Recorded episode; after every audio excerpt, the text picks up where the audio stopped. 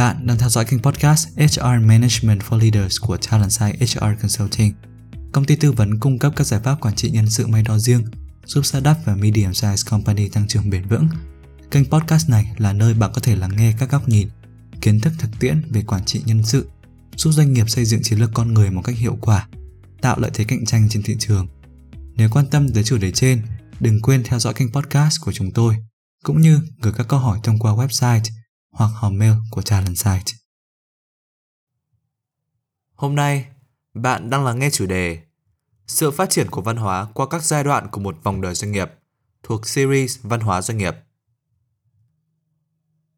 Edgar Chan, nhà nghiên cứu, tác giả của hàng loạt đầu sách nổi tiếng về văn hóa tổ chức, cựu giáo sư tại trường quản lý MIT Sloan, được công nhận rộng rãi là người đặt nền móng cho tâm lý học tổ chức – Shan cũng từng tư vấn về văn hóa tổ chức và phát triển tổ chức cho nhiều công ty hàng đầu như là Apple, Citibank, Procter Gamble, Shell cũng như Ban Phát triển Kinh tế Singapore.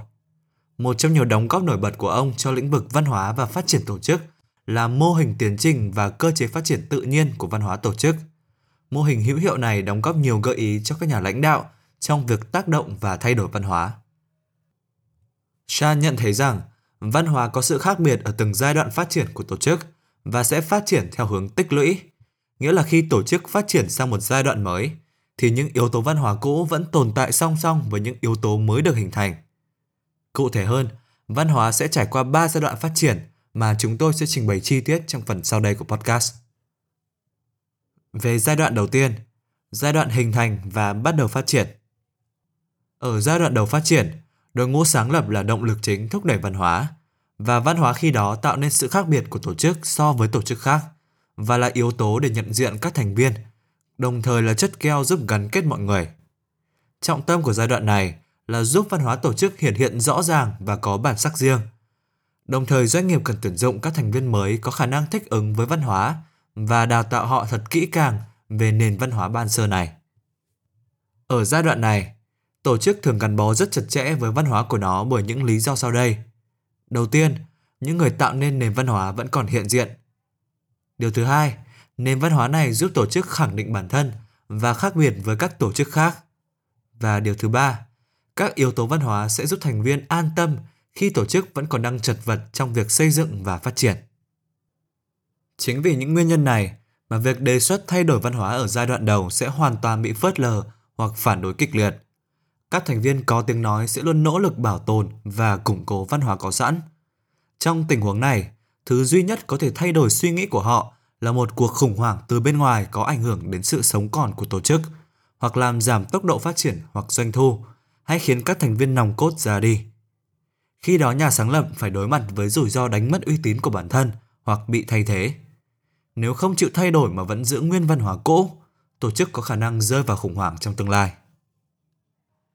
Vậy các hướng phát triển của văn hóa trong giai đoạn này là gì? Nếu tổ chức không gặp quá nhiều khó khăn từ bên ngoài và nhà sáng lập luôn hiện diện, thì văn hóa sẽ phát triển từng chút một bằng cách tiếp thu những hành vi tốt nhất, có hiệu quả nhất trong một khoảng thời gian đủ dài. Sự phát triển này trải qua 3 quá trình cơ bản như sau. Quá trình phát triển đầu tiên, phát triển chung. Đây là quá trình phát triển tổng quát trên toàn bộ tổ chức, bao gồm các cơ chế sau đây: đa dạng hóa, phân hóa, sự hình thành nhiều yếu tố văn hóa hơn, sự sáng tạo phức tạp hơn, sự phát triển của các tiểu văn hóa trong nền văn hóa lớn. Nguyên tắc cơ bản của quá trình này là văn hóa cần được điều chỉnh để thích nghi với môi trường bên ngoài và cả hệ thống bên trong. Tổ chức có thể duy trì các quan niệm nền tảng, song phải thay đổi cách thể hiện chúng để tạo tiền đề cho việc hình thành các hành vi mới, bởi chỉ có hành vi mới mới có thể thay đổi bản chất của các quan niệm nền tảng. Theo mô hình 3 cấp độ văn hóa, một mặt các quan niệm nền tảng có khả năng chi phối hành vi, mặt khác, hành vi trải qua thời gian đủ dài sẽ trở thành các giá trị được đồng thuận, từ đó phát triển thành quan niệm nền tảng của văn hóa tổ chức. Quá trình thứ hai, phát triển riêng. Đây là sự phát triển của các bộ phận trong tổ chức để có thể hòa hợp với các bộ phận khác và thích nghi với môi trường bên ngoài. Đây chính là cơ chế khiến các cấp bậc, bộ phận chức năng hình thành các tiểu văn hóa của riêng mình. Và quá trình thứ ba, phát triển tự nhiên nhờ thấu hiểu và trân trọng. Trong giai đoạn đầu, để duy trì sự nhất quán trong văn hóa, tổ chức cần triển khai các chương trình đào tạo, huấn luyện giúp các thành viên mới thấu hiểu và trân trọng văn hóa tổ chức. Lãnh đạo cũng cần nhận ra rằng hệ thống quan niệm và các tiêu chuẩn văn hóa cũng có thể được sử dụng như một cơ chế kiểm soát hữu hiệu. Đây chính là nguyên tắc quản trị bằng văn hóa. Khi các thành viên trân trọng và thấu hiểu văn hóa, họ mới có thể phát triển các hành vi và tư duy nhất quán với các quan niệm nền tảng của tổ chức. Sau đây, hãy cùng tìm hiểu về hướng can thiệp và văn hóa doanh nghiệp có chủ đích trong giai đoạn này. Khi môi trường biến động, tổ chức buộc phải thay đổi để thích nghi. Một vài quan niệm nền tảng của tổ chức có thể bị thách thức. Vậy làm thế nào một tổ chức còn non trẻ đã gắn bó chặt chẽ với một nền văn hóa cố định có thể tạo ra những thay đổi? Câu trả lời là cơ chế thay đổi theo từng bước theo hướng tích tụ, thông qua thăng chức cho các thành viên có quan niệm phù hợp, giúp tổ chức thích nghi với môi trường bên ngoài. Họ là những người đã chấp nhận và tin tưởng vào phần lớn các giá trị cốt lõi của văn hóa chung, song bởi tính cách, ngành nghề, trải nghiệm riêng hay bởi các yếu tố của tiểu văn hóa mà họ tham gia, họ cũng có các quan niệm khác biệt. Và may mắn thay, các quan niệm khác biệt này phù hợp với sự biến động của môi trường lúc bấy giờ. Ưu điểm của họ là thấu hiểu và trân trọng văn hóa tổ chức, do đó sẽ không hành động quá đột ngột khiến các thành viên khác bất mãn. Để cơ chế này có thể hoạt động hiệu quả, nhà lãnh đạo cần phải hiểu được yếu tố nào tổ chức cần thay đổi, yếu tố nào đang thiếu hay yếu tố nào cần được loại bỏ. Điều này buộc nhà lãnh đạo phải đứng bên ngoài nền văn hóa để quan sát và nhận định nó một cách bao quát và khách quan. Tiếp theo, hãy cùng tìm hiểu giai đoạn phát triển thứ hai của văn hóa tổ chức, đó chính là giai đoạn trưởng thành. Giai đoạn trưởng thành của một tổ chức có thể được định nghĩa là giai đoạn mà nhà sáng lập từ bỏ công việc điều hành và giao quyền kiểm soát cho người khác. Người sáng lập vẫn có thể là chủ sở hữu và là thành viên của hội đồng quản trị, nhưng quyền kiểm soát lúc này được chuyển giao cho thế hệ thứ hai. Quá trình chuyển giao này thường bao gồm rất nhiều giai đoạn và quá trình. Giai đoạn đầu tiên cũng là quan trọng nhất, người sáng lập trao quyền kiểm soát cho người kế vị. Dù vị giám đốc điều hành mới có thể là thành viên trong gia đình hay thậm chí là con ruột đi chăng nữa, thì theo bản năng, người sáng lập cũng sẽ rất khó để từ bỏ những gì mà họ đã tạo dựng. Giai đoạn này có thể xảy ra theo một cách rất chậm hoặc rất nhanh, đồng thời cũng có thể xảy ra khi công ty còn rất nhỏ hay đã rất lớn. Quá trình chuẩn bị cho sự chuyển giao thường mang đến rất nhiều khó khăn về mặt tâm lý cho cả người sáng lập và người kế vị. Bởi đều là doanh nhân, họ đều có nhu cầu kiểm soát rất lớn. Nhà sáng lập có thể công khai đào tạo người kế vị, nhưng trong quá trình đào tạo, họ có thể vô tình ngăn người kế vị thực hiện tốt công việc sau này, hoặc bổ nhiệm người kế vị nhưng lại hạn chế người đó đảm nhiệm công việc một cách trọn vẹn. Trong quá trình chuyển giao, các trận chiến sẽ xuất hiện giữa phe bảo thủ, tức những người muốn giữ gìn nền văn hóa của nhà sáng lập, và phe cấp tiến, những người muốn thay đổi nền văn hóa đó. Trong tình huống này, rủi ro nằm ở chỗ, cảm nhận cá nhân dành cho nhà sáng lập, dù là ghét hay thương, cũng sẽ chi phối những quan điểm của những bên tham gia quá trình chuyển giao. Do đó phần lớn các tổ chức đều gặp khó khăn trong quá trình thay thế người sáng lập. Quá trình này thường thiếu đi sự thấu hiểu và công nhận dành cho những đóng góp của người sáng lập đối với văn hóa trong giai đoạn hình thành. Vì vậy, các chuyên gia tư vấn thay đổi văn hóa luôn đề xuất việc thiết kế các quy trình tiếp quản giúp củng cố các yếu tố văn hóa đặc trưng và hữu ích của nền văn hóa cũ. Các nhà lãnh đạo mới cũng cần có thái độ phù hợp với nền văn hóa sẵn có của tổ chức. Khi nhà sáng lập quyết định buông bỏ quyền kiểm soát, cơ hội thay đổi hướng phát triển của văn hóa sẽ xuất hiện nếu người kế vị có thể dung hòa những yếu tố mới sao cho phù hợp với nhu cầu mới của tổ chức và những giá trị cốt lõi của nền văn hóa cũ. Trong trường hợp không tìm được người kế vị phù hợp, đôi khi tổ chức phải lựa chọn các thành viên cũ. Các thành viên này sau khi rời khỏi tổ chức có thể đã học được những giá trị mới và có thể những giá trị này cần thiết với nền văn hóa hiện tại của tổ chức. Ở giai đoạn trưởng thành, các yếu tố cốt lõi của nền văn hóa đã gắn sâu vào các quy trình của tổ chức và trở thành những điều hiển nhiên. Do vậy, các thành viên thường không nhận thức được rõ ràng về văn hóa và cũng không có chủ ý xây dựng hay điều chỉnh văn hóa hiện có. Các thành viên sẽ chỉ nhìn ra các yếu tố như phương châm hoạt động, giá trị được đồng thuận, khẩu hiệu của công ty, văn bản điều lệ, triết lý và hệ tư tưởng, vân vân. Song một vài giá trị có thể không đồng nhất với ADN văn hóa của tổ chức. Vậy đâu là hướng can thiệp phù hợp vào văn hóa tổ chức trong giai đoạn này? Đầu tiên, tổ chức có thể tận dụng sự đa dạng của các tiểu văn hóa.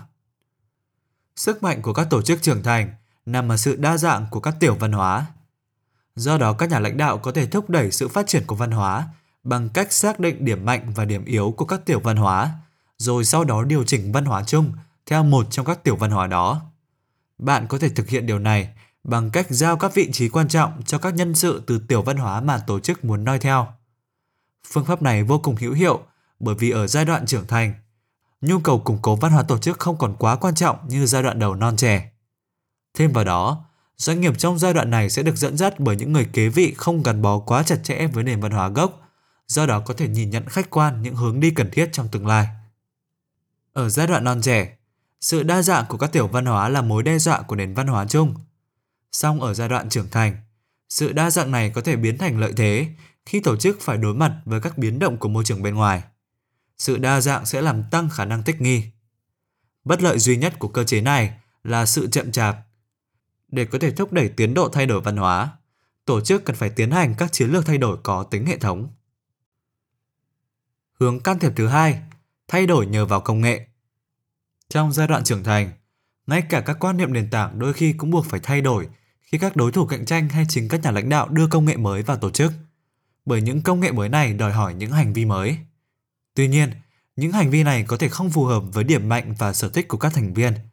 Một vài khảo sát đã cho thấy rằng nhiều nhân viên phải rời khỏi tổ chức khi không thể thích nghi với việc chuyển đổi từ việc kiểm soát bằng cảm tính cá nhân sang kiểm soát bằng công nghệ và các dữ liệu cụ thể. Nhìn chung, những thay đổi trong công nghệ không trực tiếp ảnh hưởng tới văn hóa, nhưng lại buộc các thành viên phải tạo ra những hành vi mới, từ đó dần hình thành những kỹ năng, niềm tin và thái độ mới. Cách thức can thiệp thứ ba, thay đổi thông qua quá trình hội nhập của những người bên ngoài. Các quan niệm chung cũng có thể được thay đổi bằng cách thay đổi các thành viên trong các tiểu văn hóa đang chiếm ưu thế, có vai trò lớn và đang chi phối tổ chức. Cơ chế này hoạt động hiệu quả nhất khi nhà lãnh đạo mới là người từ bên ngoài. Người này thường đưa một vài người của mình vào tổ chức và loại bỏ những người được xem là đại diện của nền văn hóa cũ, những người rất tâm huyết với quy trình cũ nhưng nó không còn hiệu quả như trước. Nếu các tiểu văn hóa này có vai trò quá mạnh mẽ, thì nhà lãnh đạo mới thường phải thay thế toàn bộ cấp quản lý của các bộ phận này. Hành động ấy sẽ phá hủy các nền văn hóa đã từng là nguồn gốc của nền văn hóa chung và tạo điều kiện cho quá trình hình thành của một nền văn hóa mới. Andrew Dyer, hiện là Senior Partner tại Boston Consulting Group, đã xem xét cơ chế này trong nhiều tổ chức và nhận thấy nó thường hoạt động theo một khuôn mẫu như sau. Đầu tiên, tổ chức có cảm giác về sự khủng hoảng và kết luận rằng mình cần phải có ban lãnh đạo mới. Tiếp theo, niềm tin vào các giá trị của nền văn hóa cũ đã bị phá vỡ. Sau đó, một lãnh đạo mới với niềm tin và giá trị mới từ bên ngoài được đưa vào tổ chức nhằm giải quyết khủng hoảng. Sau đó, mâu thuẫn nảy sinh giữa các bên ủng hộ cho các quan niệm cũ và các lãnh đạo mới. Cuối cùng, nếu nhà lãnh đạo mới giải quyết được những mâu thuẫn thì người này sẽ giành thắng lợi. Đồng thời những niềm tin và giá trị mới sẽ được ấn định sâu hơn vào văn hóa tổ chức và được củng cố bằng các hoạt động duy trì. Khi ấy, các thành viên cũng có thể không thích các phương pháp mới, song họ cũng chưa có cơ sở để chống lại chúng và cũng có suy nghĩ rằng chúng có thể mang lại lợi ích nên sẽ thử nghiệm chúng. Nhà lãnh đạo mới cũng có thể thất bại vì ba lý do sau đây. Đầu tiên, không cải thiện được tình hình. Thứ hai, không tạo dựng được uy tín. Thứ ba, các giá trị mới đe dọa nghiêm trọng đến giá trị cốt lõi của nền văn hóa và cũng là hiện thân của những quan niệm của nhà sáng lập. Nếu bất cứ điều nào trong ba điều cấm kỵ trên xảy ra, thì nhà lãnh đạo mới sẽ mất uy tín và buộc phải ra đi, như trường hợp của Scully tại Apple. Các nhân viên của Apple nói rằng ông ấy chưa bao giờ nhận được sự tôn trọng từ bộ phận kỹ thuật, trong khi đó là bộ phận đóng vai trò quan trọng nhất. Tình huống này xảy ra khi người ngoài được đưa vào tổ chức còn non và nhà sáng lập vẫn nắm rất nhiều quyền lực. Trong tình huống đó, xác suất cao là nhà lãnh đạo mới sẽ vi phạm những quan niệm của nhà sáng lập và sẽ bị tống cổ. Đôi khi, việc thay đổi văn hóa được thúc đẩy bằng cách để cho một người ngoài đảm nhiệm vị trí quản lý dưới quyền nhà lãnh đạo để họ dần thay đổi và định hình lại suy nghĩ của nhà cầm quyền. Người ngoài này sẽ tiếp quản bộ phận cần thay đổi, tái định hình lại nền văn hóa của bộ phận này, giúp bộ phận hoàn thành nhiệm vụ một cách hiệu quả hơn, từ đó tạo ra mô hình vận hành mới cho toàn tổ chức. Đồng thời quá trình này cũng tạo ra một đội ngũ quản lý nòng cốt có thể ảnh hưởng tới các bộ phận cốt lõi của tổ chức và điều chỉnh chúng khi cần. Một nghiên cứu của O'Reilly và Chashman đã chỉ ra rằng Đây cũng là cách để các tổ chức có thể đối mặt với những thay đổi của công nghệ và thị trường, thông qua tạo ra các đơn vị văn hóa mới và nuôi dưỡng chúng cùng với nền văn hóa ban đầu. Cuối cùng, hãy cùng tìm hiểu về giai đoạn chín mùi và suy thoái của văn hóa tổ chức. Những thành công liên tiếp sẽ tạo ra hai hiện tượng khiến cho việc thay đổi văn hóa trở nên vô cùng phức tạp. Hiện tượng đầu tiên, nhiều quan niệm nền tảng trở nên vô cùng vững chắc. Và hiện tượng thứ hai, tổ chức đồng thuận với một số giá trị trái ngược với các quan niệm vận hành trong thực tế của họ. Nếu môi trường bên ngoài và bên trong duy trì một cách ổn định, thì các quan niệm vững chắc đó có thể là một lợi thế. Tuy nhiên, nếu có sự thay đổi trong môi trường, thì một trong các quan niệm này có thể trở thành gánh nặng. Vậy đâu là cách ảnh hưởng tới văn hóa trong giai đoạn này? Đầu tiên, doanh nghiệp có thể thay đổi văn hóa thông qua những thương vụ sáp nhập và mua bán. Khi một tổ chức mua lại một tổ chức khác, hoặc khi hai tổ chức sáp nhập, chắc chắn những xung đột về văn hóa sẽ xảy ra. Vai trò của ban lãnh đạo lúc này là tìm cách quản lý những xung đột này một cách hiệu quả nhất. Hai nền văn hóa có thể giữ nguyên, tự phát triển theo hai hướng khác nhau, hoặc cũng có thể nền văn hóa này sẽ thống trị và dần dần chuyển đổi và xóa bỏ nền văn hóa còn lại. Tuy nhiên, việc hòa trộn hai nền văn hóa với nhau bằng cách chọn những yếu tố hiệu quả của cả hai để sáng lập một nền văn hóa mới là hoàn toàn có khả năng. Nền văn hóa này sẽ được hình thành thông qua quá trình học tập và làm việc chung của các thành viên. Ví dụ trong quá trình sáp nhập giữa HP và Compaq, người sáp nhập đã xem xét từng quy trình kinh doanh của hai tổ chức để chọn ra các quy trình tốt nhất và áp dụng chúng. Cách thức thay đổi thứ hai, thay đổi văn hóa thông qua phá hủy và tái sinh. Tiêu đề đầy kịch tính này là phương án cuối cùng được lựa chọn khi một tổ chức trưởng thành nhận thấy nó phải đối mặt với quá nhiều khủng hoảng, gây ảnh hưởng tới sự sống còn. Cơ chế này đòi hỏi tổ chức sa thải ban lãnh đạo hiện tại và đưa vào những người mới với những quan niệm mới. Nói cách khác, khi ta loại bỏ những người truyền tải văn hóa chủ chốt, ta mới có thể phá vỡ nền văn hóa đang hiện hữu. Khi một công ty được mua lại, quá trình thay máu này cũng sẽ xảy ra. Công ty đứng ra mua sẽ áp đặt nền văn hóa của mình bằng cách thay thế tất cả những người quan trọng trong công ty cũ bằng người của công ty mới. Một dạng thức khác của phá hủy sẽ xảy ra khi công ty đang trên bờ vực phá sản. Trong suốt quá trình đó, hội đồng quản trị có thể sẽ đưa vào công ty một ban lãnh đạo hoàn toàn mới, tổ chức lại các phòng ban, giải tán một số bộ phận, xây dựng công nghệ mới hay áp dụng các biện pháp khác buộc nền văn hóa phải thay đổi. Từ đó một tổ chức mới sẽ xuất hiện và bắt đầu xây dựng nền văn hóa riêng. Quá trình này gây ra rất nhiều tổn thương, do đó thường không được sử dụng như một chiến lược. Nhưng những tổ chức với khả năng tài chính đang bị đe dọa có lẽ cần trải qua quá trình này. Cảm ơn vì đã dành thời gian lắng nghe và tham khảo podcast của chúng tôi. Bạn biết đấy, dù là tìm kiếm cơ hội tăng trưởng, triển khai chiến lược mới hay tập trung giảm thiểu chi phí vận hành hoặc chuyển đổi hoàn toàn văn hóa doanh nghiệp, bạn đều cần một đội ngũ tài năng có tính cam kết cao để hiện thực hóa các mục tiêu trên. Nếu cần bất kỳ sự hỗ trợ nào để giải quyết các vấn đề liên quan đến nguồn nhân lực, đừng ngần ngại liên hệ với chúng tôi thông qua website Talentside HR Consulting Services và cũng đừng quên ủng hộ chúng tôi bằng cách để lại góp ý và đánh giá trên kênh podcast. Chúc bạn một ngày làm việc hiệu quả và tràn ngập niềm vui.